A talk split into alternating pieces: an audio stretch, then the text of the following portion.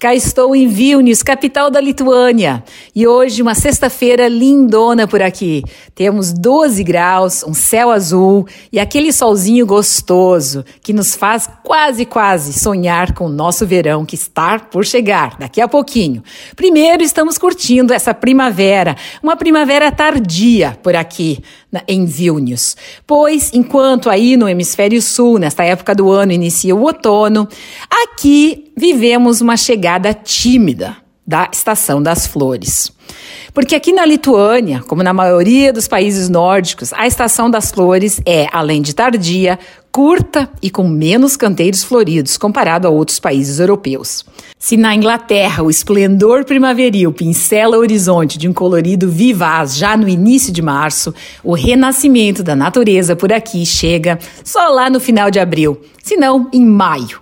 E vai ser somente lá em junho que sentiremos aquele calorzinho gostoso que vai nos permitir tirar os casacões, que até agora continuam forte por aqui. Então, se você gosta de saber um pouco mais da vida na Europa, confira amanhã na minha coluna da Europa na Folha do Mate. Com o coração explodindo de alegria, recebi nesta semana a visita de quatro amigas do coração da minha terrinha e que ficarão por aqui nas próximas duas semanas. Nádia Kurtz, Elise Etges, Gianni Caetano e Eda Eichner atravessaram o oceano numa viagem de quase 30 horas, gente, para juntas passearmos e descobrirmos as belezas dos países bálticos. E sabe o que nós vamos fazer? Iremos repetir a viagem histórica que fizemos aos 18 anos do nosso antigo bloco de carnaval. É, naquela época a gente fazia bloco de carnaval. Se chamava TTS, estamos tudo solteira, que agora já mudou um pouquinho. Que já tem algumas que casaram e outras que já casaram e descasaram.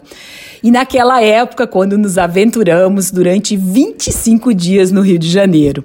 Claro que naquela época não existia internet, celular, nem câmeras digitais. E nós angariamos fundos organizando boates e rifas para viver o sonho de juventude na orla de Copacabana.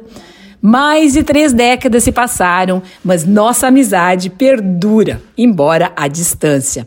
Iremos reviver um pouco dos nossos tempos dourados nesta viagem pelos Bálticos, com muitos contos e risadas. E é claro, vou contar para vocês aqui no comentário também nas próximas semanas. Abraço a todos, tchau!